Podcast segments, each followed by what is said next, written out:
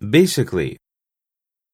I'm the head of this Slough office, so basically I'm in charge of everything happening here.